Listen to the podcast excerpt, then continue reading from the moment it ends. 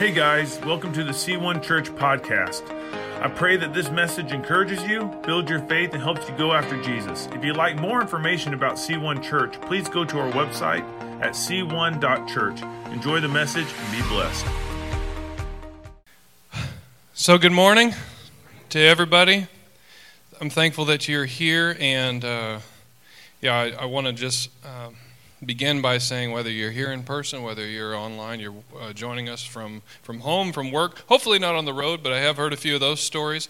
I want to say thank you for tuning in, for watching. Um, our heart is that as God is speaking to us, that we're just we're being the mouthpiece that He's asking us to be, and speaking the word that He's put on our hearts to say, and trusting Him to do all the rest. Because at the end of the day, it's Him that's uh, this is His work, and that's uh, He's the one that changes people's hearts, and it's His word that can change us from the inside out. So. Um, excited for the opportunity. I'm humbled by the opportunity to be able to communicate today. If this is the first time that we've ever met, or if, if you uh, you're like, who in the world is Ben? Um, I'm Ben. And so thanks for being here. Thanks for listening in, for taking, carving out a time on your Sunday morning. And uh, once upon a time, this is what people just did. And uh, anymore, though, that's not necessarily true. And so, uh, for those of you that have been through the generation where you're like, well, that's what we did, so thank you for being here, and I don't want to uh, diminish that, but at the end of the day, uh, thanks for, for those that are here, and you're like, this is a new thing for me. I didn't grow up going to church. I didn't. I didn't. Uh, I have not spent my life on Sundays going to church or listening to someone deliver the word and worship and stuff. So if that's you and you're here today, I just want to say uh, thanks for being here and that you're in a good place. And regardless of where you're at in the journey, uh, that you're not in a room full of perfect people that have it all together, and then you're like the the, the you know the odd duck out. If anything, we sang about it earlier that that that uh, Jesus told a story about a shepherd going and leaving 99 sheep to look for that one. And so, if that's you, uh, God has his eyes on you, and you're here for a reason, you're watching for a reason, and uh, that's where the heart of God is, is, is on you. So, thanks for, for that. Thanks for being here and for leaning into that. We've actually been in kind of a, a series of talks, uh, and the series has been called It's Begun. And uh, the irony is that we've been in the book of the Bible, or a lot of people will refer to this as the Gospel of Mark, and actually the last chapter. And it's been interesting to walk through this final chapter in the Gospel of Mark because a portion of this chapter is actually um, not in all the manuscripts.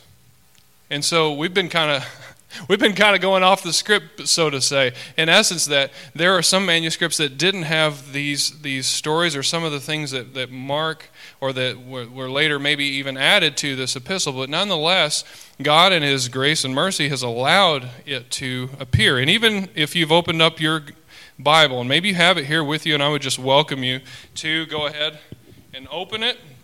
And if it doesn't say this, then your Bible is wrong and you need to get one of these. No, I'm just kidding. Um, if you open up your Bible, and I'm sorry, it's taken me a little while to get to Mark 16. Um,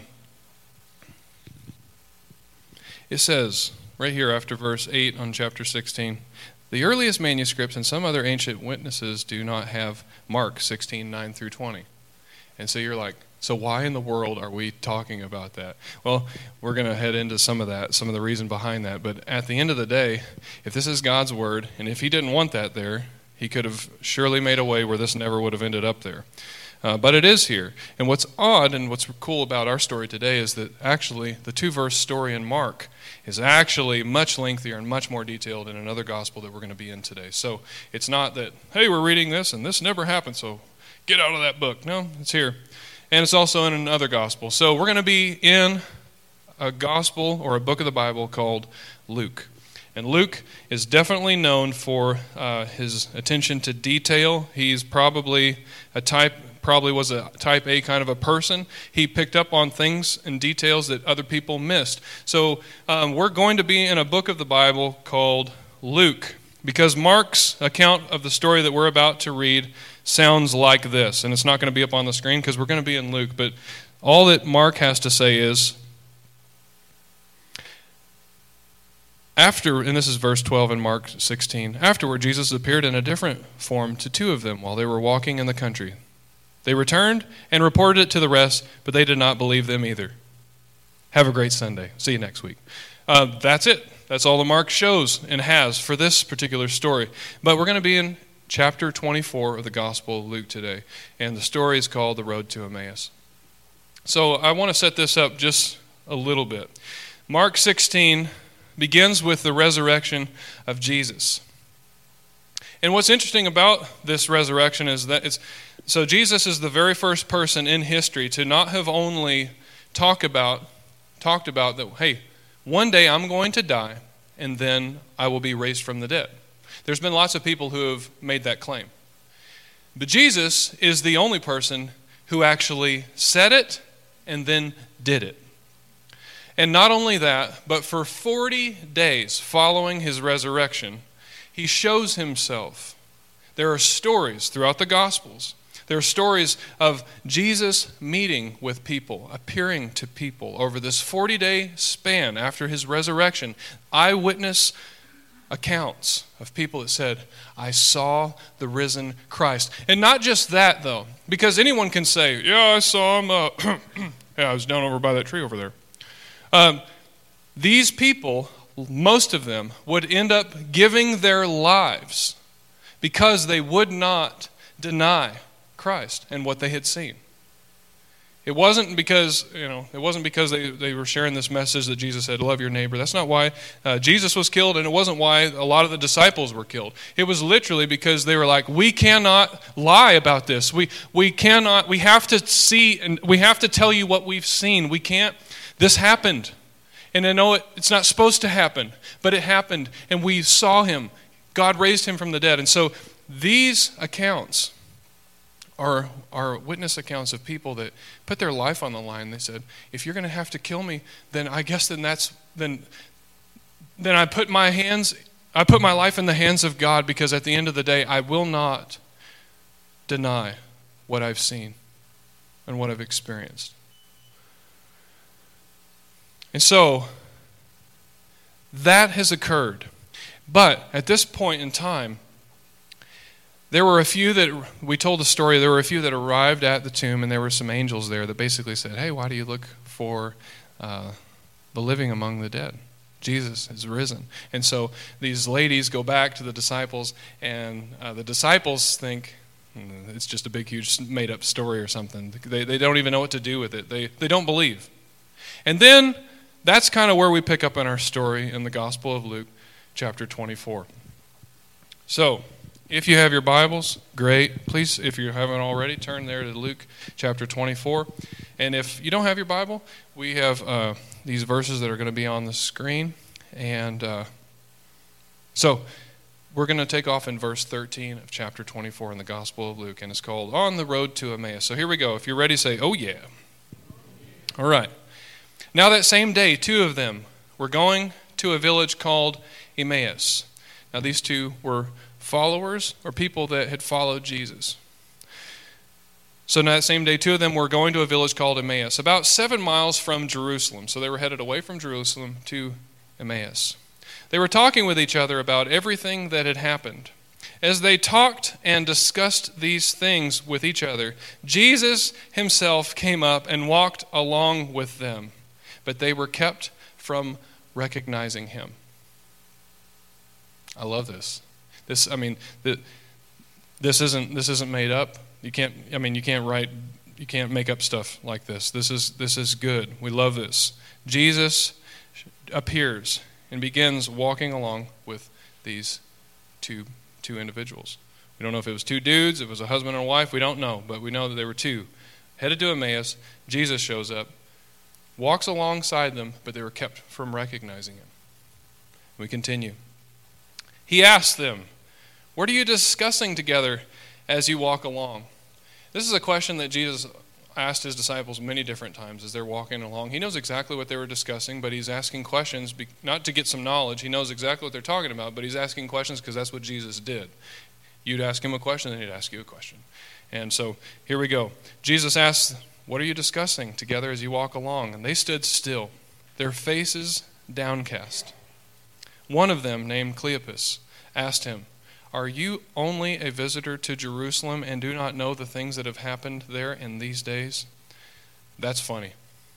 That is hilarious. I don't care who you are, if this is the first time that you're reading this verse or the first time you've ever heard this story. There is one person that all the things this final week had led up to and were the, the, the, crosshairs were fixed on. It was about one person. It was the person of Jesus. And so they happened to be talking about this. And the one person they were talking about is the one person that this guy says, Do you not know anything that's happened in Jerusalem this last week?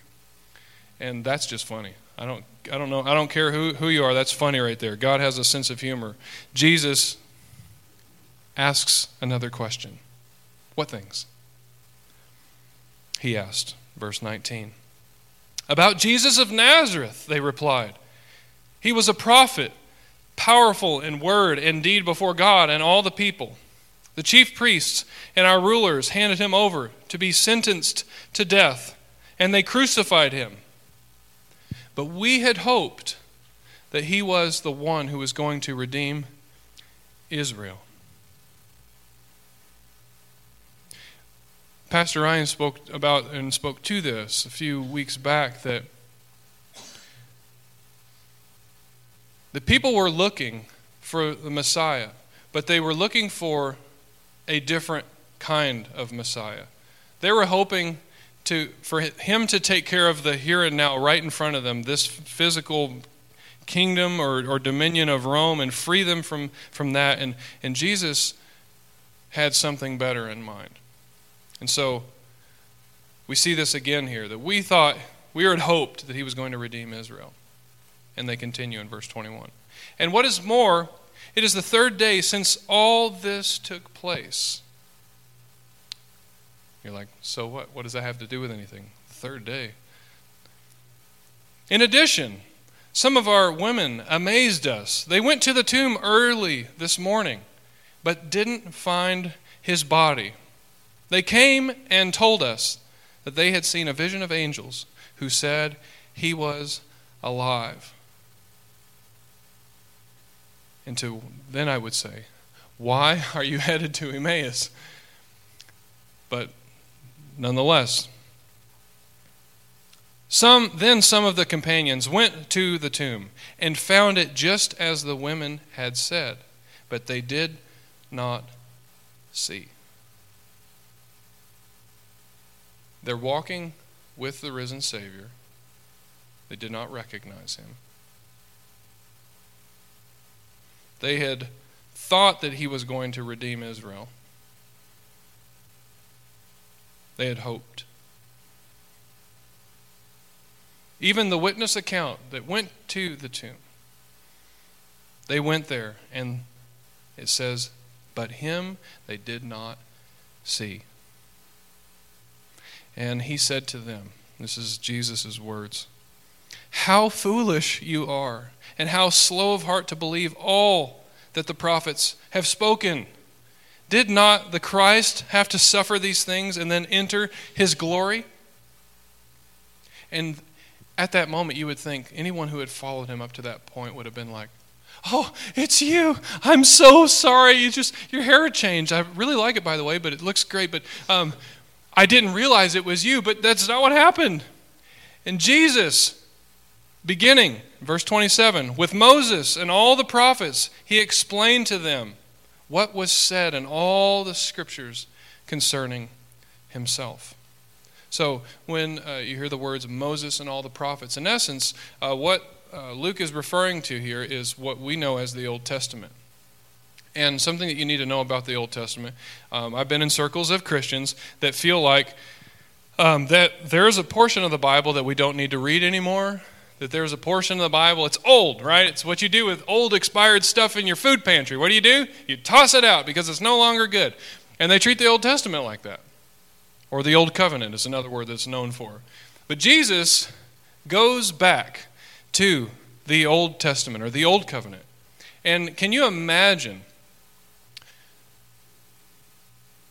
the Son of God, the living Word, the Word of God, explaining the Word of God. that had that he had partnered the holy spirit and these individuals had partnered together to write out these words and listening to a risen christ explaining all that the old testament had spoke about him can you imagine listening to that i don't know about you i've heard a ton of sermons and messages or whatever you want to call them talks in my day but man to listen to jesus explaining the scriptures. And he says that they that they, they, they point it all back to him. Right?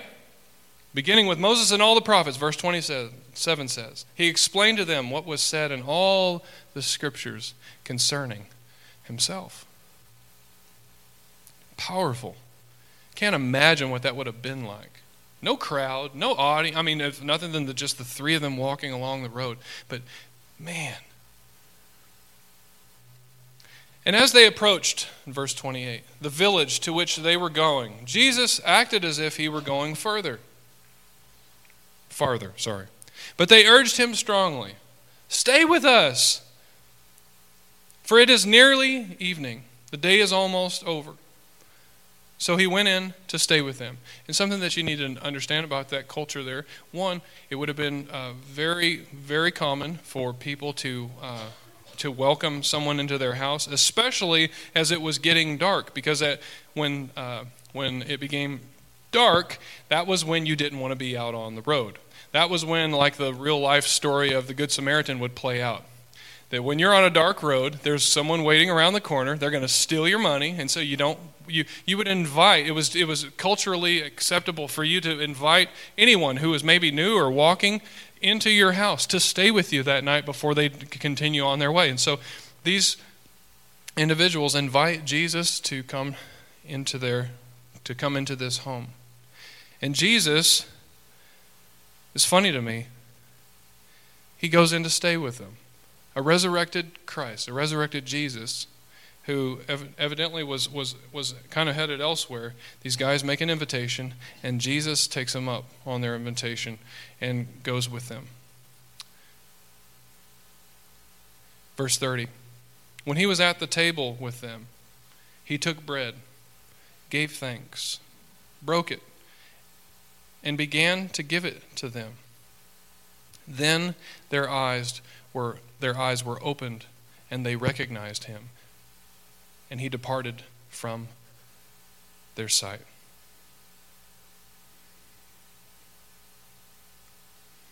A lot of uh, a lot of scholars and people that are studying these texts say that there's such strong strong parallels from this moment that Jesus, the resurrected Christ, is sharing a meal with two we only know the name of one of them. People that probably no one else even knew of. We don't even hear the name, this person, Cleopas, throughout any other portion of the scriptures. We don't even know the name of one of them. Nameless people. People that probably, at the end of the day, uh, weren't important or didn't matter in, in, on, a, on a status type of a thing. Jesus, in this moment, sharing a meal with them. They make these, the scholars will look at this meal and they'll, and they'll see these parallels between when Jesus was feeding the thousands when Jesus was breaking bread. And also to the Last Supper, the, the last meal that Jesus shared with, with his 12. Such strong parallels there. And we know these weren't part, you know, the, these two guys, or the guy and gal, whoever they were, they weren't part of the 11, but they were definitely, they had been following Jesus and been hoping for him to be the one that would redeem Israel. But it makes you wonder did these these individuals get to see Jesus breaking bread uh, before the thousands and turning a Lunchable into a meal that would feed thousands of people. But it's in this moment that their eyes are opened to the resurrected Christ. And then Jesus disappears. I'm not kidding you. That's exactly what happened. Now, some of you are like, now wait just a second. You had me until you said disappeared. Because people don't do that. Well, Jesus did. I don't know what, how to tell you that or what, what you want to do with that, but I'm just telling you that that's what happened. And it's not the only time that happens. Jesus appears and then disappears multiple times in this 40 day period. Can you imagine walking along with someone, doesn't even have any clue what happened in Jerusalem over the last week? Then this person begins to explain all that the Old Testament says that leads up to the coming and the arrival of a Messiah that they'd been looking for. And to hear this person speak the way that he did, invite him into their home. They're sharing a meal, and their eyes are opened. It's Jesus. And they don't even get a chance to do anything because Jesus disappears. Can you imagine? And so the story continues in the final few verses here. Verse 32. They asked each other, Were not our hearts burning within us while he talked with us on the road and opened the scriptures to us? They got up and returned at once to Jerusalem. Remember, it's dark outside. It's not a place that you want to be. You don't want to be headed anywhere at this point. But immediately they got up.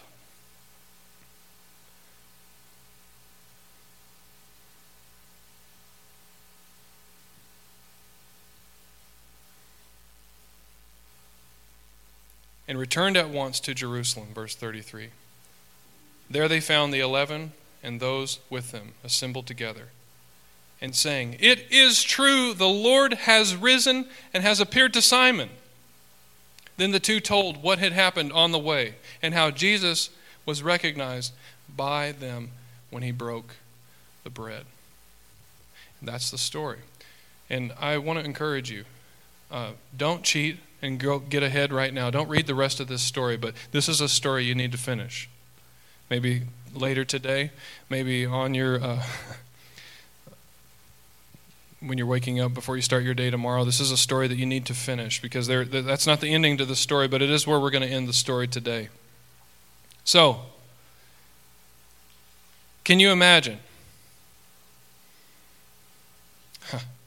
Can you imagine putting yourself in their sandals for a moment, being there? And there's a few things that I just want to, as I as I've uh, kind of wrestled with this with this text, uh, some things that some things that are on my heart, some things that I've seen, and, and some things that I feel like um, at the end of the day, um, just some observations that I feel like could be helpful to us as we move forward. Because this isn't just a story. Cool story, bro. Peace out, home fry. And then we just drop it and don't do anything with it. That there's here for a reason. So, so let's let's maybe dive in a little bit to that. And the first the first uh, statement that I want to make that this passage points to is that it's hard to see Jesus for who he truly is.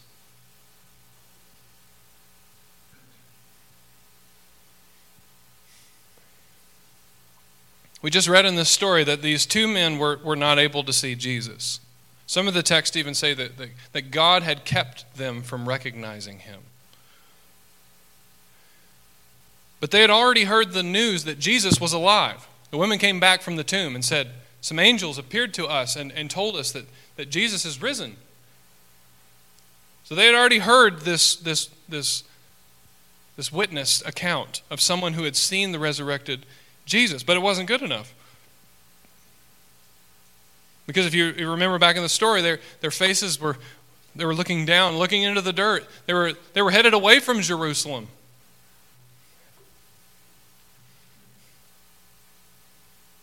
But to be fair, though, Jesus' own disciples, the 11 that were left, of his own disciples, they were in the same boat, right? They had lived life with the Son of God. They saw his miracles. They listened to his teaching. They watched how he interacted with people. And even they were unable to see Jesus for who he was.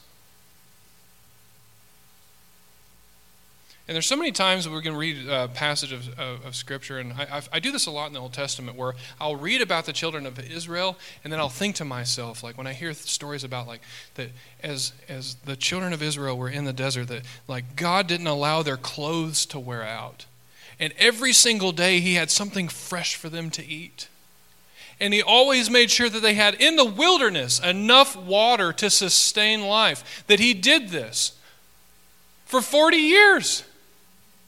Miracle after miracle after miracle. And I read those accounts and I'm like, stupid people. But then I start thinking about it, how this plays out in my life. And I'm like, I'm worse than they are. I'm worse than they are. If you're a follower of Christ and you're here today, I would, I would, I don't know that I have to go too far out on a limb to say you found yourself in that same spot.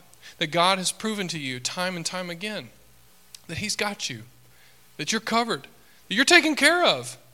Jesus himself said if, if, if, if, if God makes sure that some lousy birds have something to eat, and, and, and, and to clothe like the flowers, and, and Solomon, and all of his, and all of his wealth and, and, and, the, and the stuff that, that God blessed him with, he didn't, he didn't hold a candle to what these flowers look like. And so if God cares enough about like flowers and birds, like how much more does he care about you? But we know these things, but then we'll go and we're like, God, are you even there? Are you even are you listening?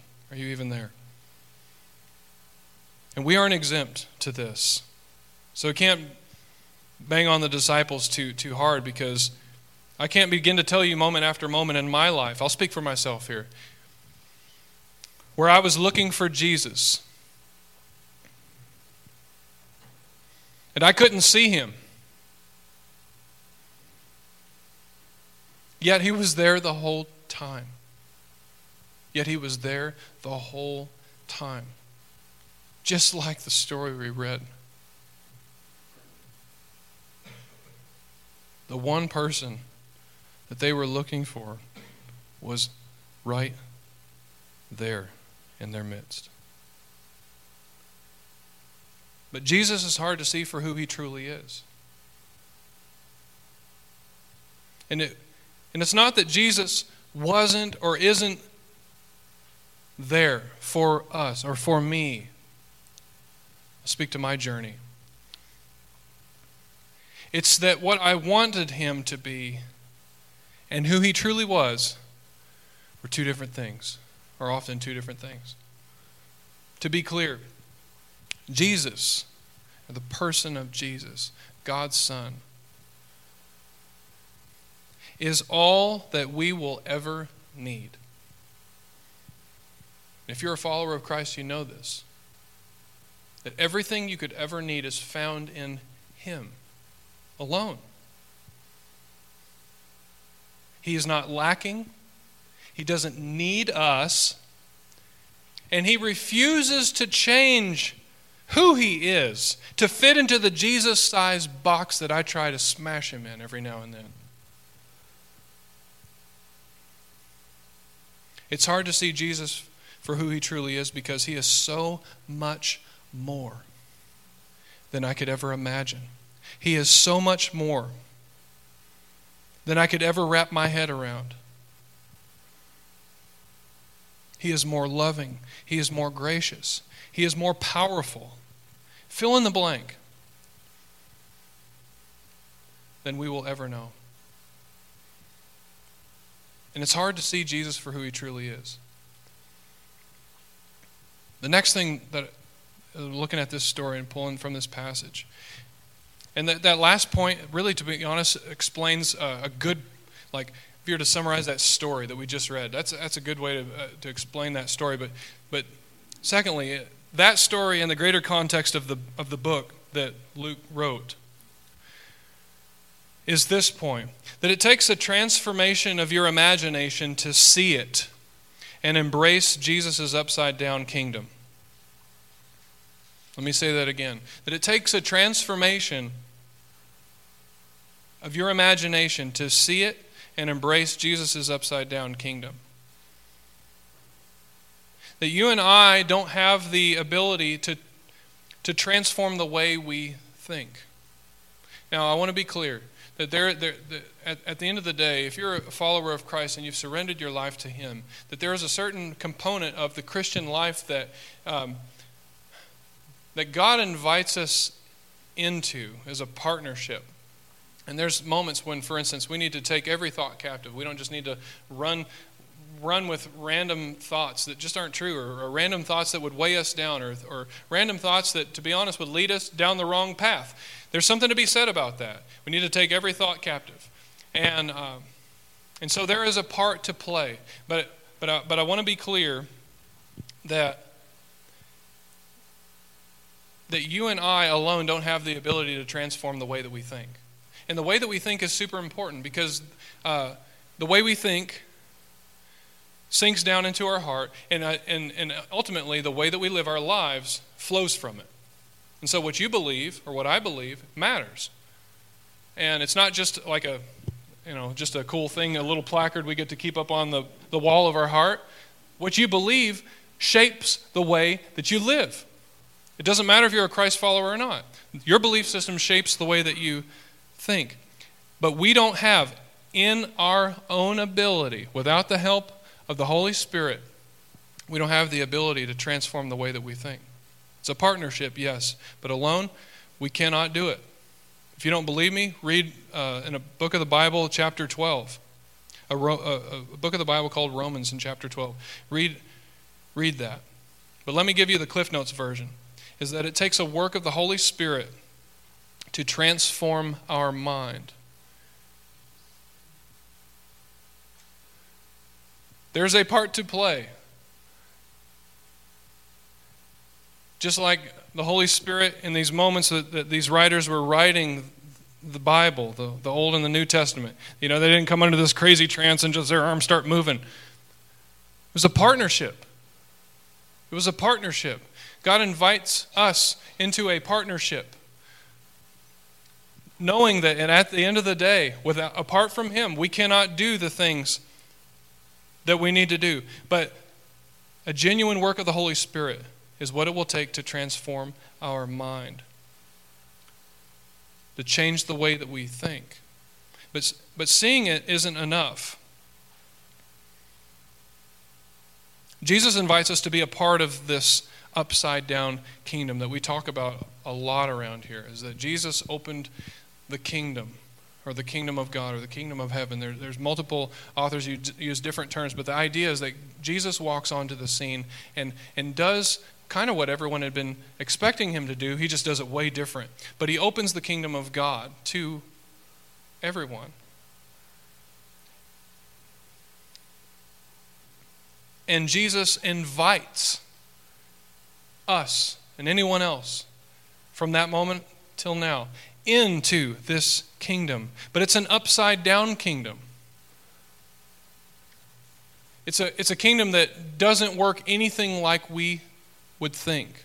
It doesn't work anything like we naturally do or think or say anything. In fact, it goes against the very grain. And the kind of life that Jesus calls us into, the kingdom that he invites us to be a part of, is it flies in the face of what comes natural, what comes easy.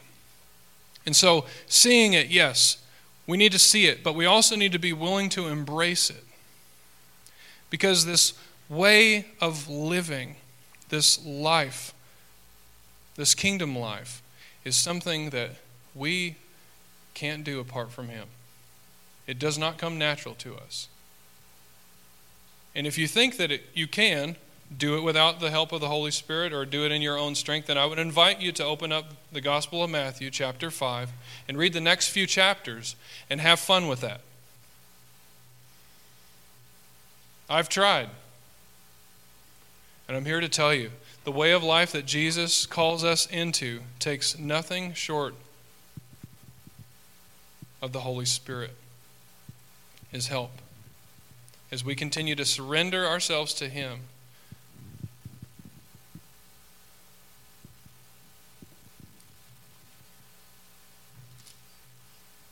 We're to be salt and light.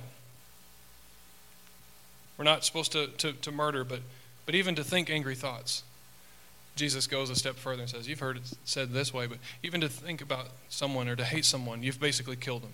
Uh, uh, to look at a woman lustfully, you've already committed adultery with her in your heart. So everything that everyone is going, I, I can do that, I can do that, I can, I cannot sleep with another person uh, out of outside wedlock. Jesus walks in and raises the stakes and says, No, this is the kind of kingdom life that I'm, that, that I'm into. Because at the end of the day, I'm after your heart. I'm not in it for the list of rules, I'm in it for the relationship. And this isn't a list of rules and do's and don'ts. But this is one of many passages and many openings of the kingdom of God. And Jesus begins to tell people what it looks like. What's the kingdom of God like? What's this upside kingdom look like in real time? That's how it looks. Not judging others, not worrying. Getting to the root of why you do what you do. That your treasure's in heaven. It's not to please anyone or to get the approval of anyone giving to the needy, loving our enemies. Man, I mean, just read that list of stuff and try doing that in your own strength. It takes a transformation. And yes, our part in it is surrendering and saying, God, I need you. I need I cannot I can't do this. But I also acknowledge this isn't a, a list of do's or don'ts. This is you have something for me. You don't want something from me. But there's a, there's a better way. It's a kingdom mindset. It's a kingdom way. It's the upside down that kingdom, the upside down kingdom that Jesus calls us into.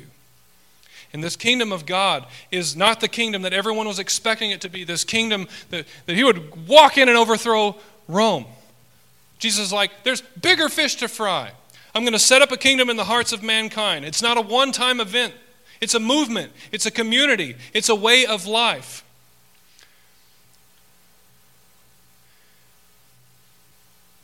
In short,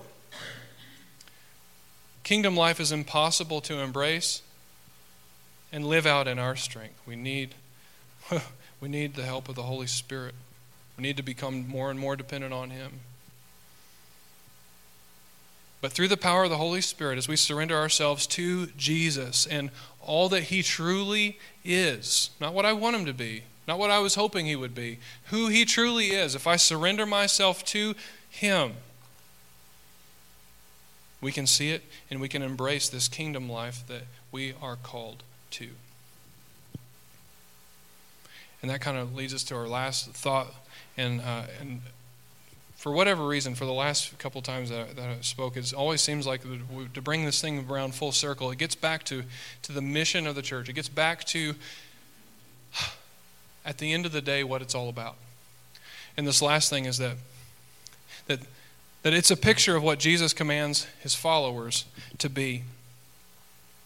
If you look at the story of the road to Emmaus, the story we just read, this gives us a snapshot not only of what Jesus is still doing today. And I don't know if, if you have crossed that line of faith yet. Maybe you're still kicking the tires on this whole Jesus thing and you're like, I don't know, man, that's, that's a pretty tall order. And I just haven't fully surrendered myself yet to that. And I, I hear what you're saying, or I've, I've been to church a couple of times, but I just haven't, I haven't bought in yet.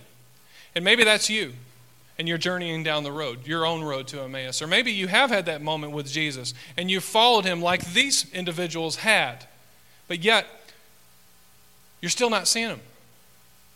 Something's, something's not quite right. But that Jesus is still in the business of coming alongside and walking with us. If you're watching today, if you're here in this room today, whether you realize it or not, just like these people didn't, he is with you, He is pursuing you. He was strategic about these people. First, shows Himself to uh, some women. And in that culture, everyone's going, No, that's not credible. You don't show yourself to a woman. Go show yourself to someone important. Go, go find Pilate.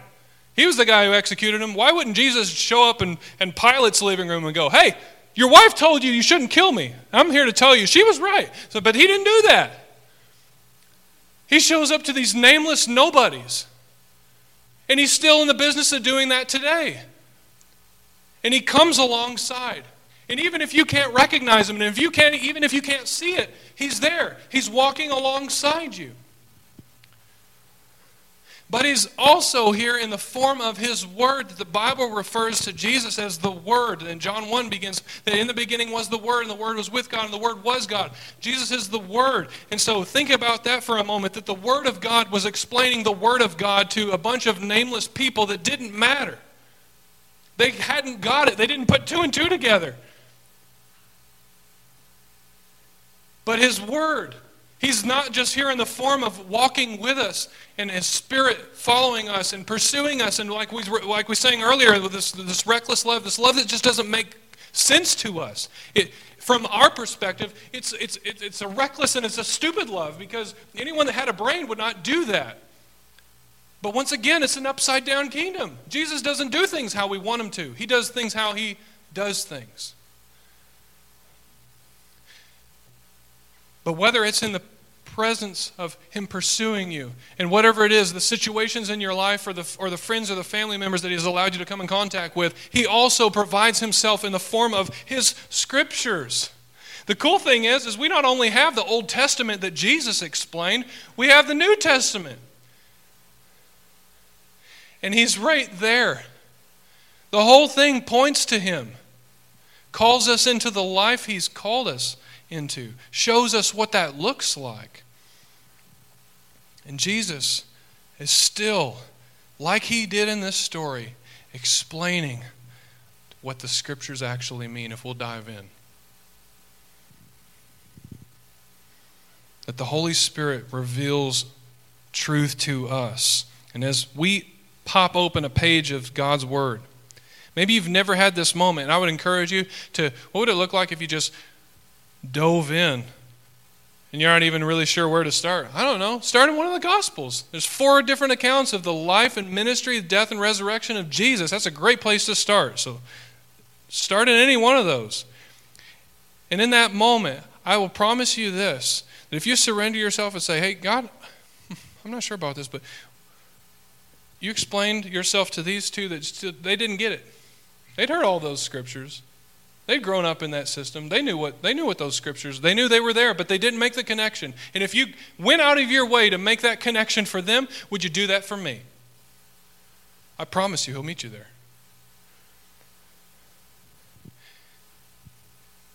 But to open up the scriptures and say, "Man, God, God, would you would you would you speak truth to my heart?" Through the power of your Holy Spirit, would you reveal truth that, that these words would jump off the page? That's how my dad got saved, actually.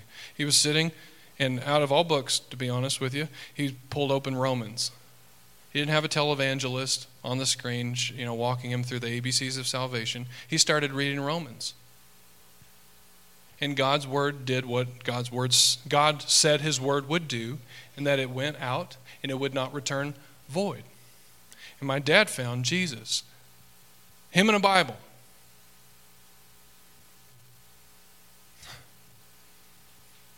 Because Jesus is still in the business of opening the scriptures to us if we'll dive in, if we're willing to listen.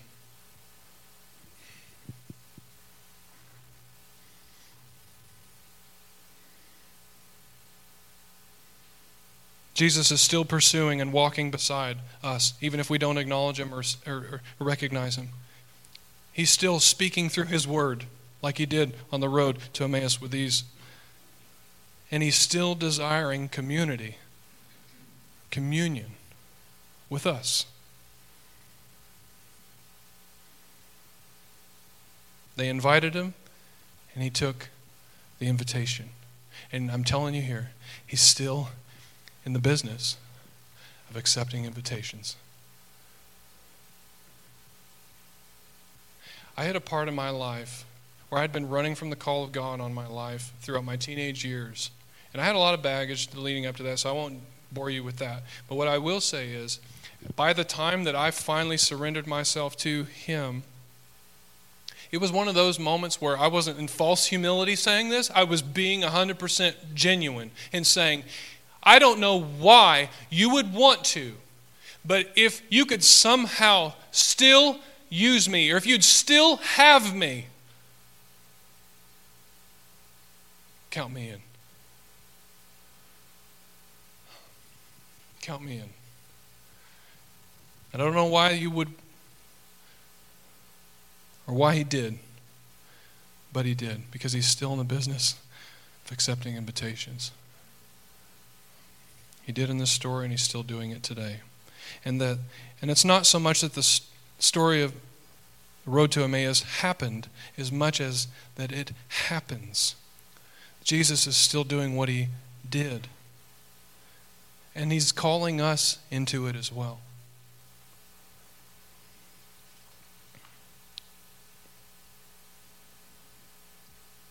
if you read through other uh, accounts in the Gospels, Jesus basically, um, we, we, we, we call it the Great Commission, but in essence, it's like Jesus is like, I'm about to leave, and I need you to under, if you only get one thing, I need you to hear this. And he calls his followers into what their purpose is. And to be quite honest, it looks really similar to what Jesus did on this road.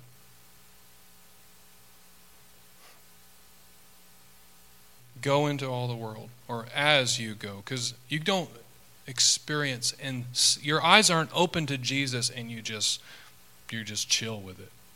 You're gonna tell. So as you're going, preach the gospel. Share what Jesus has done who He is, what He's done for you. But don't just stop there. Do what Jesus did. Teach them to, to obey. Dive into the scriptures and, and, and figure out what that actually means and to obey all that I've commanded you. Man. Baptizing them in the name of Jesus, but basically making disciples and, and, and then, and lo, I'm with you always. This perfect picture that we see painted along this road to Emmaus is exactly what Jesus is still in the business of doing, and it's exactly what he's calling us into as well. And so, what I, the way that, that as I was just kind of trying to figure out, uh, Lord, what, how could we, in this moment, take an opportunity to maybe some to, to seal some things here in this moment or to solidify some things in our heart or maybe give us some next steps uh, rather than me telling you what those things are uh, what i would like to do is i'd like to move into maybe just a moment of reflection. The story that we just read says that, that, that those followers their eyes were open when jesus broke the bread. Representing the, the bread that was broken was jesus' body that was broken for you and for me. So maybe you're here today and you're a follower of Jesus, and um, maybe the reflection or the, the reflective moment for you could simply be the very thing Jesus was doing when these followers' eyes were opened to that this was. They were in the presence of the risen Christ. Maybe you want to find yourself in a similar place. And so, if, if, if, that's you, then, I, then I'd recommend you in, in this next moment that we're going to have, where we're going to have some, some time to respond each in our own way, however we feel, are feeling led by the Holy Spirit in each of our hearts, or how we maybe just, maybe I should do that. Maybe it looks like grabbing uh, a cup of communion and having a moment between you and Jesus. And if you're a follower, to just once again, just from a heart of gratitude, remembering what He had done, what He has done for us. But maybe, um, maybe you're here today and and that's not what it looks like. But but it might look like this: that there there are some people in your life that you're hoping that just naturally they would you know look at you and your life and, and the way that you treat people or the way that you live your life and that that would be enough for people to want to come follow jesus. And and and maybe that maybe that would happen but but what I would ask too is maybe if you're a Christ follower and you're in the room today, what I would ask you to do, and maybe even if it's not here, I would ask you for this week or maybe even in this moment, two people representing each person that was on the side that was on this road that Jesus came alongside. Two people in your life that you'd think about that, you know what? I don't think it's anything short of a divine orchestration that I have been placed into the life of these two individuals. And they could be completely unrelated. One could be a person at work, the other person could be, I don't know, a family member. It could be anyone. Probably not someone in your life group, especially if they already know Jesus. I'm referring to someone who is has not made that connection yet, that this week that you would ask the Holy Spirit to speak to your heart two names that just as Jesus, with strategic intentionality, went after these two, that he would give you the burden to begin to go to these people, and that he would give you those God moments and give you a boldness to step out and to, in essence, do what Jesus modeled for us here. And continue to walk alongside, continue to share your story, continue to, to uh, to speak about God's word, bringing God's word into conversations and going, you know what?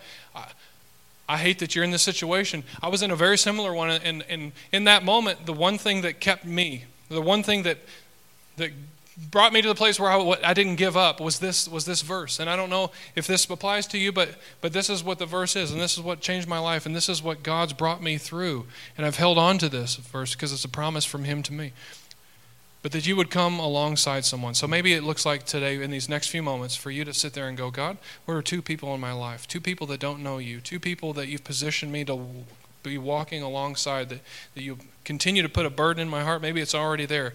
And that I would reach out with intentionality. I would come alongside them and I'd maybe ask questions like Jesus did. What are you guys talking about? What's going on? Ask some specific questions.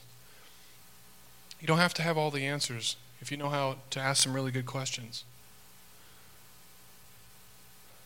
Or maybe today you're here and you're outside of a relationship with Jesus, and um, maybe you've heard about him, but you've never took that dive. You never crossed that line of faith. Today can be that day. So, if you're here and you're in that place where you're like, you know what? I've been kicking the tires for a long time. Today I'm, I'm, I'm in. Kind of like what I said earlier. I don't know if you'd still have me because I don't know what's left to give, but if you still have me, I'm yours. If that's you, in these next few moments, I'm going to invite us in our own ways to kind of respond. However, to maybe just have a quiet moment between you and the Lord. But if that's you and you, you have never made a decision to follow Jesus, to give him your life, to surrender to Him. Uh, I would ask that you come up, and I would love to introduce you to Him. And I'd love for that to begin today. But for the next few moments, for as a time of reflection or of a time to, to dedicate your life to Him, uh, can we do that for the next few moments? That we would think about the passage that we read because God's Word is powerful and it will change our lives if we let it. Maybe it's a communion time of communion if you want to come up for that if you're if you've given your life to Jesus come up and remember what he has done for you. And if you're here and you don't have a relationship with Jesus I would love to introduce you to him today. And so can for the next few moments can we do that? Can we just have a time of reflection say God where do I go from here? What's my next step?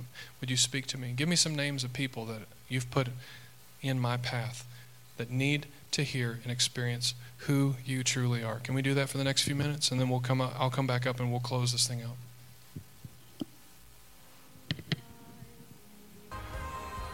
As you're closing out this moment, if, if you're having a moment with, with, with Jesus at this point, you keep, keep having that. I, I just a uh, closing thought, and then, then I'd love to, to pray for you guys as, uh, as you leave. And we go our separate ways, and we go into our, our week on mission just thinking about the stories of uh, of Jesus going and finding people specifically after his resurrection. Like he could have done it so many different ways. Like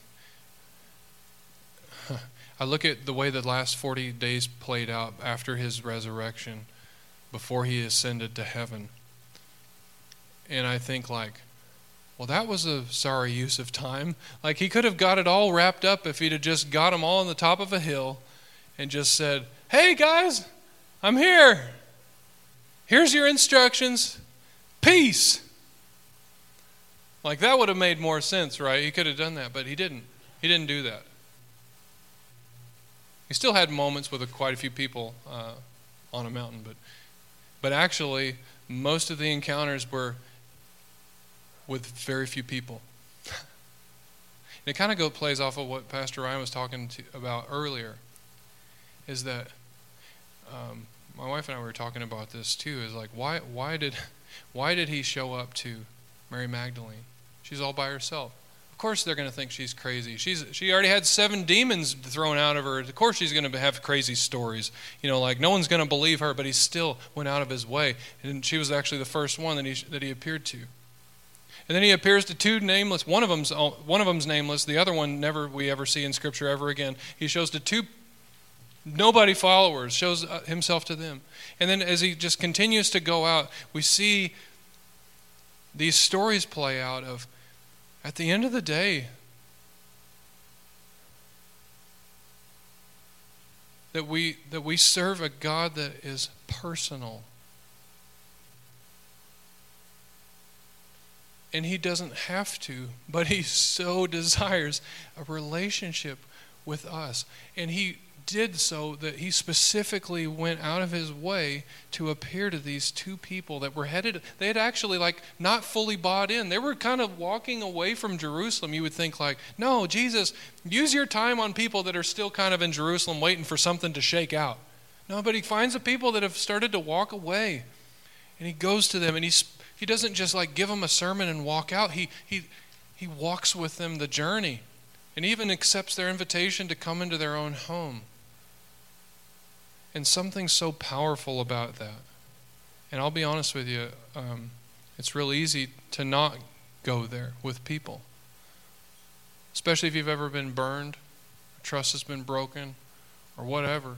It's real easy to be like, you know what, I'm going to hold people at arm's length or whatever. But, but we see that this the, the final moments of Jesus on this earth as the resurrected Christ. He's in close proximity and he goes out of his way to make these personal contacts.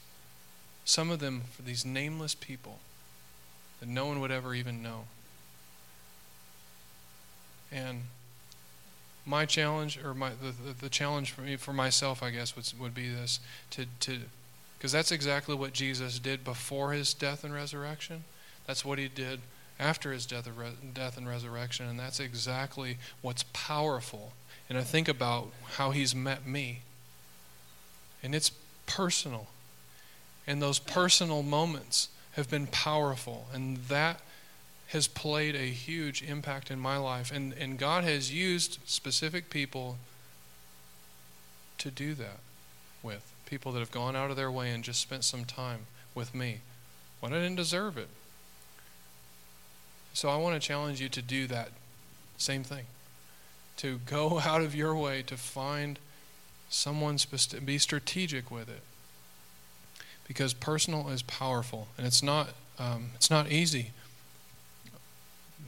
but it is what Jesus modeled, and, and, and, and that's what he decided to do with his last few moments here on earth before he returned, or returned back to, to heaven. And so, uh, anyways, that's, serve a personal God. It's not a list of do's and don'ts and rules and the mean little kid with a magnifying glass looking for opportunities to fry us the little ant. It's not like that. I've looked at God like that a good portion of my life, and it's a skewed view of who He actually is. It's not looking and seeing Jesus for who He truly is. And my challenge is that, that He would open our eyes as He opened the eyes of these followers, and we would see people the way He sees them and we'd look at these opportunities as the way that He sees them and the way that He orchestrates them. Heavenly Father, I thank you so much for your word. I thank you for uh, a story about something that, that absolutely happened. And I thank you that it happens, that you continue to follow and come alongside us and journey with us down our road. And Lord, as, as, as we, whether we're listening to maybe a, a, message or a sermon or we're opening God's Word for ourselves, I thank you that you're still in the business also of illuminating and, and opening the Scriptures and revealing truth to us. Thank you that your Word is living and active, and that, that you are the Word. And so thank you that you're still in that business. But, but more than anything, I, I look back and I think about the way that you love me and the way that you showed me at the cross. And and then in my own personal journey, how you've come alongside and taken time to be personal with me and love me and, and, and, and provide for me and protect me and, and, and to be everything that I would ever need. Thank you that you're a personal God. And I pray that um, from this gratitude that can that comes from experiencing the kind of love that you are, that that would flow and trickle into every person we come in contact with. But I pray that instead of just hoping that the chips fall where they may, that we walk into that blue dot that follows us throughout this week in the relationships that you've positioned us to journey alongside others down their road, that we would be strategic as we reach out we try to, to love and to share who you are, what you've done for us. give us opportunities and give us boldness to step out. We love you. And it's in your name we pray. In Jesus' name. Amen. Thank you guys for being here today. I hope you have an incredible week, and uh, and uh, we'll see you next week.